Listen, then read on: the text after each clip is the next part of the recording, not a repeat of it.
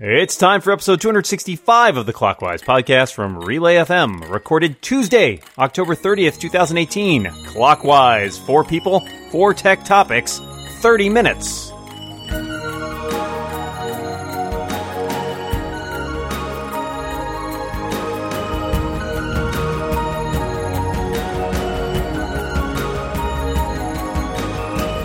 Welcome back to Clockwise, the tech podcast that isn't afraid of a little time travel. Today is Tuesday. I am one of your hosts, Micah Sargent, and I am joined across the very internet by my pal Dan Moren. How you doing, Dan? I'm a little disoriented. Uh, it's Tuesday. It's it's two o'clock in the afternoon. What is happening? Who are we? I don't know. I don't know, but I do know who our guests are this week. We have two awesome guests, and I get to introduce the person to my left. She is the host of Make Do Playing for Fun and Top Four right here on Relay FM, as well as the host of Somehow I Manage over on The Incomparable which also happens to be co-hosted by me.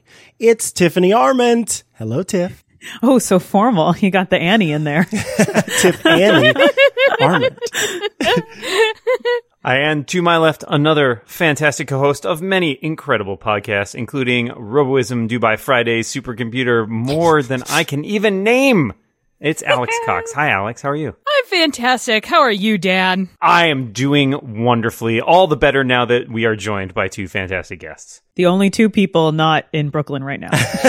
right, seriously. Right? I guess technically the only four people not in Brooklyn right now, if you really want to get down to good it. Oh, good point. Good point. Well, while we're not in Brooklyn, let's go ahead and kick this show off. My question is about real Photoshop coming to the iPad. I'm curious about how you feel about this pro software, like truly pro software, uh, coming to the iPad Pro. And if you got a chance to see, what'd you think about, you know, them using Photoshop on stage? Tiff, we'll start with you. I I'm hesitant because all right, I don't even like using Photoshop on a laptop. And there you certainly have access to full Photoshop, right?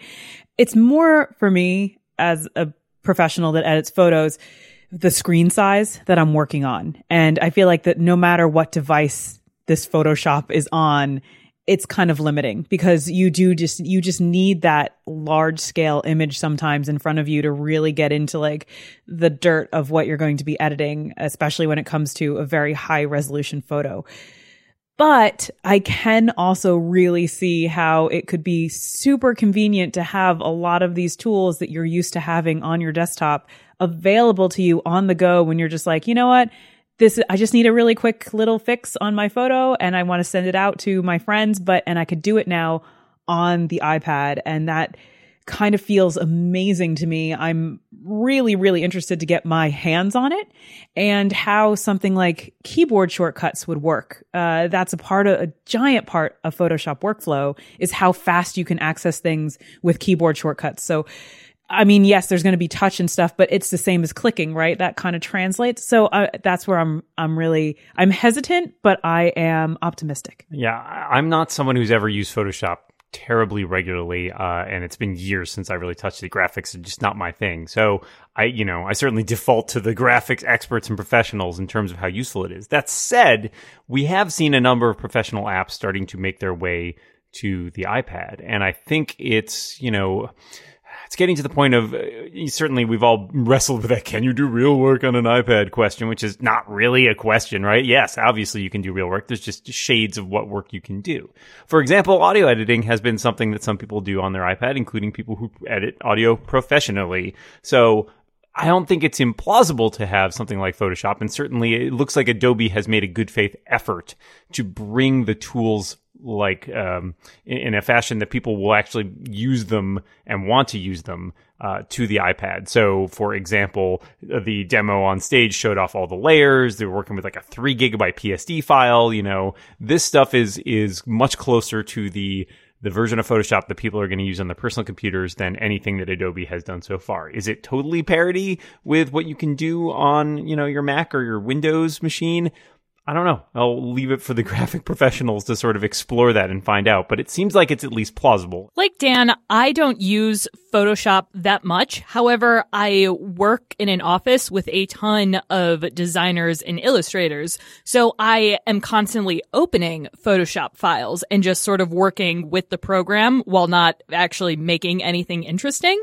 So I, I, talking to people during the Adobe Max event too, when they first showed this off, and then during the keynote today, they are kind of like Tiff, like cautiously optimistic. But I'm wondering if, as somebody who just needs to work on files, needs to occasionally open something and like tweak copy and do minor things like that, th- that could be really exciting just in terms of uh, working with a team. But also, if Adobe is truly making this for the iPad in the way that they have advertised it, maybe they'll be the one company leading the way with uh, maybe Premiere is next. Maybe, uh, uh like it, uh, the entire suite comes and Creative Cloud actually works. So I just want it to be uh, quote, real as in actual, so that other Adobe stuff comes to the iPad. Uh, all great answers. I think we all sound like we're cautiously at least optimistic or cautiously curious. One of those things. I am certainly cautiously optimistic. I use Photoshop quite a bit. And one of the things that I use whenever I'm doing, you know, some Photoshop project is a graphics tablet because I find it's easier to do masking on layers and things like that. And if I was able to have direct interaction with the screen and not have to buy one of those really expensive, what is it, Cintiq things from Wacom or Wacom, um, then that would be awesome. And so seeing them do this brushing and layering stuff was really, really cool today.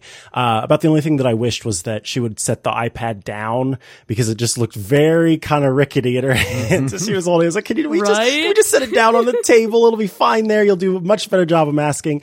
Anyway, I'm excited about it. And what Alex said, especially, this is the first first step. Let's see some more. Let's see Final Cut Pro come to iPad. Let's see. Don't you laugh at me. Let's see. that was me. Sorry. let's see Audition come to iPad, et cetera, et cetera. Xcode. Tiff, tell me, tell me what you got for us. All right. I want to uh, ask you folks about Apple essentially turning their stores kind of into these learning annexes. They devoted a large part of the event talking about how they are moving their spaces from just retail stores to a place for creators. And I feel like them they're they're out there, they're kind of grasping at this maker space mentality that people are getting very into and, and they're kind of using their retail locations for that. And I just want to know what everyone felt about that or how you saw that playing out in the future and if you would use it yourself. It's a savvy move from a retail perspective. I mean, all of these retail locations, like typical locations that have one function, are now broadening the way they do business to draw people in, right? Like, so you have banks that are cafes, you know, bookstores obviously have been cafes for a long time. Um, you know, all these sort of uh, places are competing for this idea of like, what's a place that's not your home or your work where you want to go and hang out? And I think this idea of in, like bringing learning into the Apple stores is really smart on Apple's part for a couple different reasons. One's one is that it just simply gets people in the door. So once you're in the door and you're doing your workshop or whatever, you're still exposed to a lot of Apple products. Two, it obviously builds loyalty and builds interest in their products. So people saying, come in and we'll teach you how to take a good photo or come in and we'll tell you a little, like help you work to develop your audio skills. Like all of that keeps people in the Apple ecosystem. So it's really smart on that part, and I think that's a that's a great move. I call shenanigans. I think this is just it's total nonsense. It feels like that article that came out um where the guy's like, "We have Starbucks and uh Amazon. We don't need libraries anymore." And uh, yes, I really like Starbucks and I really like Amazon, but I'd also like to have libraries. It in theory makes sense and in theory, it would be cool to have a space where people are just gathering and creating things. But has anybody been to like has Tim Cook visited an Apple store that's in a mall in the past decade or so? It feels like a DMV. Nobody knows what's happening and you're being pushed around to various places And also, I don't really know who this is for? Is it for people? Uh, uh, I know who they're saying it's for, but if you are a professional who has already, like, if you already have a laptop uh, that a MacBook Pro, do you really are do you really not know how to open logic but really it's like you're taking a class for it, it, it's an advertisement for a product and it feels icky to me and also i don't think it'll work Whew. tell us how you really feel no, no, I I mostly agree with you on that. I have a, a friend who's a creative at Apple, and so she leads some um, drawing courses on iPad, and so people come in and they learn how to draw with iPad, and she'll have like a person, a volunteer, come up, and she will make a portrait of them using the iPad, and it, it's one of the stores that has one of those big old screens, and so you can see her, you know, in the process of drawing on the big screen, and so I do think that this is is absolutely a marketing thing. This is, you come in, you see this cool creative with an Apple pencil. You see them with an iPad. They've got the Apple watch on. They're using all this different tech together and they're doing these really cool things. And then you're there in the store and right next to where you are are the iPads and the Apple pencils and all these other things. You can hop right over. Maybe they've got beats around their neck while they're doing it. It's like, oh, I could get some beats too. it's very much a clever way to to market the products, but I think that it is a positive way to market the products in the sense that people can understand new ways to use their technology. All right. No one can teach anybody to be creative. I feel like everyone mm-hmm. just is creative. And what these places are, I think, trying to teach you is how to use these pieces of technology in creative pursuits. So it's, it's like, it's not keeping anybody out of the club from doing digital art just because you don't know how to interact with your device to create the digital art. Mm. You will always have that creativity in you and to go further after you kind of take a class at a retail store, which kind of seems shady and weird.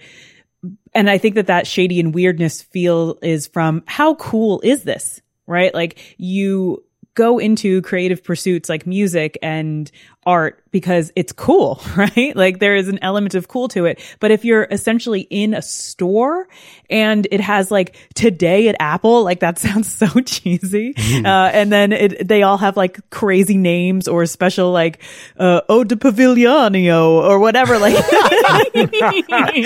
this is the new Apple store in Rome. And it's like, it feels very forced cool, but what they're actually mm-hmm. providing people at the core is I like that it's being inclusive and not keeping anyone out of the technology club. It's it's letting people in no matter your age or your demographic or anything. It's providing a, a really obvious place for you to come and get access to this knowledge and then go away and use your creativity afterwards. I, I just find I just want them to market it cooler, just a little bit cooler. We have reached halftime, folks, and that means it's time to thank our dear friends at Linode. With Linode, you'll have access to a suite of powerful hosting options with prices starting at just five bucks a month. You're going to be up and running with your own virtual server right in the Linode cloud in under a minute. Linode offers industry-leading performance with native SSD storage, a 40 gigabit network, and Intel E5 processors. They've now got 10 data centers spread across the world, meaning you can serve your customers even quicker than before. They've got an API that allows you to easily automate tasks or develop custom applications in the cloud, and everything is manageable via the command line. All of Linode's pricing tiers feature hourly billing with a monthly cap on all plans and add-on services like backups and node balancers. Linode has fantastic pricing options available. Their plans start at one gigabyte of RAM for only five bucks a month, and they offer high memory plans starting with 16 gigabytes of RAM. As a listener of this show, if you sign up at linode.com slash clockwise, you won't only be supporting us, but you're also going to get $20 towards any Linode plan. Now, on that one gigabyte of RAM plan, keep in mind that's four months free. And with a seven day money back guarantee, there's nothing to lose. So, Go to linode.com slash clockwise to learn more, sign up, and take advantage of that $20 credit. Or you can use the promo code clockwise2018 at checkout. Thanks so much to Linode for supporting this show and Relay FM. And now let's move on to the topic from Dan. One of the big announcements at this uh, Apple event today was a new MacBook Air. Uh, it's a 13 inch MacBook Air Uh, and you know, it's interesting because it gets itself stacked into the lineup or alongside a 12.1 inch MacBook and a 13 inch MacBook Pro. So my question for you is how do you feel like this fits into Apple's laptop lineup? Why are there so many machines that sort of hover around the same size, but there's not really a clear hierarchy? Do you think this is like a better than the MacBook? Is it not as good as the MacBook? Like, where do you see this fitting into Apple's overall laptop story? Alex? I'm kind of stoked about this laptop, honestly. I know that there's no USB A, and we knew that USB C was coming. Um, but I feel like I can finally tell somebody if they are just a, you know, middle of the road computer person. They want something nice, but they don't have a desktop. This is again the laptop for you. And with the MacBook, uh, I just never felt like I could say that. And the, even the MacBook Escape felt like it was too much money. Uh, even at our company, people are like, Alex, what should we buy everybody? And I'm like, uh, mm, uh, I don't. So I, I don't think that the, the smallest MacBook isn't going to go away for a while because people keep buying it and it's kind of cute and it's a luxury product, which, you know, Apple is known for. So in terms of Apple's Mac line in general, it's like the least egregious sin, I think. Oh boy. Um, so I'm going to have to say that I am also super pumped about this MacBook Air. I know that's not quite the answer that Dan asked, but the fact is I think that this MacBook Air is that, that model that Alex is talking about. When someone comes to me and says, Hey, what MacBook do I get? This is the one I can tell them. And it is the device that like so many writers have used over the years and so many college students have used over the years. This is, I, I've known so many people who've owned a MacBook Air in the past. And so to have this back and have it be good and finally have a retina display, like be a modern computer is really nice. And I'm kind of jealous that there's a touch ID because I still don't have that. But, um, yeah, I think that I do think this is the end of the MacBook probably, unless the MacBook is sort of just like, um, let's just make this our spaghetti project book and we just sort of will try new things and throw things at the wall. And again, of course, see what sticks. So, uh, I'm not sure. Tiff, what about you? Well, there's no one going around asking me what computers to buy. but, um, and I haven't owned a laptop since uh, college. So I don't know. I mean, I think it, it's the new hotness, you know, as, as displayed by that video, you know, all wrapped in silk and billowing as, as you do. Like, this is what you want to buy. So I don't know. I am kind of intrigued about it. I have been thinking about getting a laptop into my life, especially when traveling. I need to play games on the go. So I need to really see how Steam, how Steam works out on this sucker, right? Like see how, how that goes. Um, yeah, I have, that's, I think, as far as I can go in this one. I think it looks cool and I think I kind of want one. Well, I mean, I'm a long time MacBook Air user. I have my 11 inch MacBook Air still, and I don't think I'll be replacing it with the new MacBook Air soon. But if I were buying a new computer, it probably would be that MacBook Air. And like you know, like you were saying, the MacBook is a weird competitor now because it's a 12.1 inch screen. It's only got one USB C port, but it's more expensive than the MacBook Air. Like it's kind of a weird position to no be sense. in.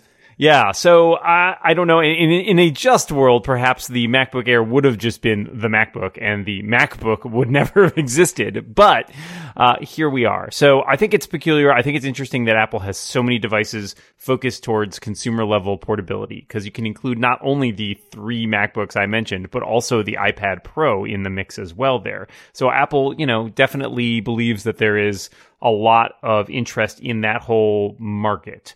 Um, yeah, but the MacBook Air I think is a very compelling product with the Retina display in it, and it's going to be really interesting to see how that affects the rest of its lineup going forward. All right, that's my topic away with Alex. What do you got for us?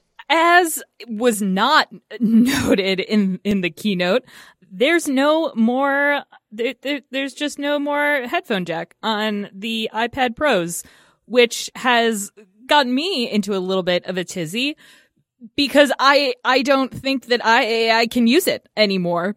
Do you do you folks think that any audio or video professionals are going to be able to use an iPad the same way writers and illustrators do? I can't speak to the, you know, because I know some folks do actual editing and even recording of of stuff on their iPad, and I can't speak to that. Um, when I'm listening to uh, music on one of my devices, I'm either listening to it through a like Bluetooth external speaker, like the Boom 3, or an AirPlay external speaker, like the HomePod, or I'm listening to it straight from the device's speakers. Um, I work from home and use my devices at home and just have my dog's uh, annoyances to worry about. Like if they get annoyed by the sound, that's fine. so I don't really have to like keep my sound to myself, I guess is what I'm saying. And so I don't have use for that headphone jack. But if I did need to keep my sound to myself, I just use my AirPods or some other pair of Bluetooth headphones um, that are available to me. So for me, uh, without any of those specific Audio Pro use cases, I have no need for that headphone jack. And so I hope that Audio Pros will be able to use this iPad, but we'll see. I did see that Apple um, has introduced to the store a nice, fun new dongle, USB C to 3.5 millimeter headphone jack for I think 9.99 or something like that. Uh, Tiff, what are your thoughts? You know a few Audio Pros, right? Oh yeah, a few here and there. Uh, they sprinkle in and out of my life uh, at first I was appalled. I was appalled. but then I kind of realized I started thinking about like, oh, I uh it's it's going to be fine. It's going to be I had to talk myself down because I'm like, do you Tiff, do you ever plug in your headphones just like Micah was saying? Do you ever plug in your headphones to your iPad? The answer is no. No, I don't. I plug if I plug headphones into anything, it's usually into my phone, which I used to be able to do, I guess, which now I can't do now oh man, this is getting complicated. so I, I mean, yeah, I, I see it. It's lacking in the professional device category because you need ports to be a professional. You just do. And when you are stripping those ports out of your technology, it's it's creating a funnel of less and less things that you can plug in at the same time. So you can't be listening to audio with a good pair of headphones from your iPad anymore at the same time while it's charging because you just forgot to take it out of your bag for two weeks and didn't charge it like some people do. And then you're like, you're in a pickle and you're on a plane and then you can't, you can't complete your task like you wanted to. And that's where I find it the absolute most frustrating because you're used to this one workflow and then all of a sudden it's stripped away from you. But when you start really thinking about it and you start like, okay, now I'm going to have to really retrain for the everyday person using this device, it's probably not going to affect them at all, especially with how many Bluetooth headphones are out there. And you also have your phone at the same time if you need to listen to things. But if you're editing audio on an iPad, I think yeah, you're really stuck. I I'm curious to see how professionals work around this. And as a very new audio editor. Um, I'm appalled. Appalled. well, speaking as someone who does uh, edit audio at a, well, I'm not going to say professional. We'll say semi-professional. I don't know. Um, I currently do a lot of editing audio on my MacBook Air. Um, it does have an audio uh, output port, but I never use it. I do use my Bluetooth headphones to edit audio, and yes, it's the, there is some. I do, I do. Uh, I there is some latency at times, but it's actually I find not that bad for the most part for the work that I'm doing. Now I'm doing you know stuff that is probably not as precise or um, as sort of like detail oriented as a lot of editor editors are doing. So that might be fine for me. But I have used my Bose Bluetooth like noise canceling headphones, which I also use re- with while recording at times. Now recording is a different matter, like because those Bose Bluetooth headphones have a audio jack on them that I can plug into a mic. But when I switch to editing, a lot of times I'll just take it out and use the Bluetooth. So it's possibly, you know, feasible. I don't know that everybody's going to be able to do it. Apple does seem to be providing its like little dongle as a workaround, but yet introduces its own problem. So I don't know. Uh, it will be interesting to see. There's been rumors, of course, of Apple releasing its own wireless uh, headphones, like studio style headphones.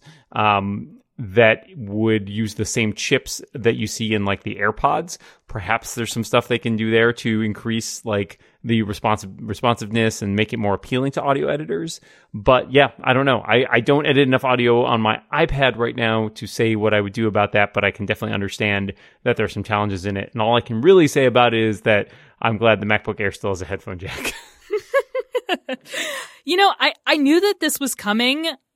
I, it, it wasn't a surprise until it was announced, oh, and you can use it as a docking station. Okay, cool. You can use it as a docking station. I guess you can look at your illustrations and in Photoshop. Awesome. But multiple times they showed someone using, I guess, iMovie editing on it and, and what are you supposed to do? I, and the first thing people are going to say is yes, the, the dongle, the dongle. And honestly, I would be okay with that, but it's, it's not a professional way to do it. It's, it, it was fine for me when it wasn't fine. It was a, it was a pain when it went away on the, on the seven. But this just seems absolutely, uh, absolutely ludicrous that it's being advertised as a pro device for audio and video professionals and there's no headphone jack. And I, I'm not one of those people who thinks that we'll never get there, that the latency will just never be, uh, good. The latency won't be bad enough because I one time in a dire situation edited, uh, something with my AirPods and was immensely just, I was blown away by how good it was. And I could see this happening if Apple had released the, or even teased those over the ear headphones, which I'm sure people are going to hate, hate, but at least it would be something. So I'm holding out hope, especially because USB-C seems to be going in the right direction. I don't think the headphone port is going to come back. I'm hopeful that maybe third parties will integrate with the iPad to make better USB C hubs. I, I, I don't know. I don't have a good answer to this. I my undies are just still in a twist, and I'm jacked up, if you might say. Excellent. Um, well, folks, we have reached the end of another episode of Clockwise, but of course, we have just enough time for a bonus topic. But of course, before we do that, we'll have uh, Dan tell us about another sponsor here for Clockwise. This episode of Clockwise is brought to you by HelloFresh, the meal kit delivery service that shops, plants, and delivers step-by-step recipes and pre-measured ingredients so you can just cook, eat, and enjoy. There are three plans to choose from classic, veggie, and family, and you won't need to spend all night in the kitchen because recipes only take around 30 minutes. Having everything delivered means you can spend less time meal planning and grocery shopping each week and instead spend that time on the things you love, like eating the food with people that you love. Everything is delivered right to your door in recyclable, insulated packaging. Even amidst the after school chaos, HelloFresh's meal kits make it easy to decide what to do for dinner so you can look forward to your delivery knowing dinner just got so much easier. I received a box uh, last week, and my fiance and I, cooked all of the meals in there. We had a particularly delicious balsamic fig glazed chicken that was just fantastic, and a, uh, a sausage uh, spaghetti tomato mix that was also really really good. And they didn't take too long to make. Uh, and honestly, uh, I was ready to go back for seconds, so I found it delicious. Anyways, for a total of $60 off, that's $20 off your first three boxes, visit HelloFresh.com slash clockwise60 right now and use the promo code clockwise60. That's basically six meals for free. Just go to HelloFresh.com slash clockwise60, use that promo code clockwise60. Our thanks to HelloFresh for their support of this show and all of Relay FM. Micah, all right. Uh, we will round things out with my question. If you could instantly become fluent in one other language, what language would you choose? Tiff, we'll start with you. French. Oui, oui. Even though it's, it just, it feels, it feels right. Dan, what about you? I took a year of Arabic and I loved it, but Ooh. I just didn't have the time to follow through with it, but it would be fantastic to be totally fluent in it. Alex? Polish only because my spouse and I are both Polish, and then we would be able to understand when our grandparents are saying mean things about us. and I would choose American Sign Language. I think it's one of the most beautiful languages that exists, and I think it'd be super cool to be able to communicate uh, in in that language. Suck up. Uh, thank you all so much for your answers on that question and for your answers across the whole scope of the show. Uh, all that's left is to thank our guests for joining us uh, Tiffany Arment, th- or rather Tiff Arment, now that we there know each other. Thank you so much for being here. Thanks so much, Micah and Dan. Alex Cox, thank you so much for being here as well. Thank you. It's always so much fun. And Micah, we've done another show. Even if it was the wrong time, I'm glad that we were able to put it all together. We'll be back next week at the right time, but until then, let's remind our listeners watch what you say and keep watching the clock. Bye, everybody.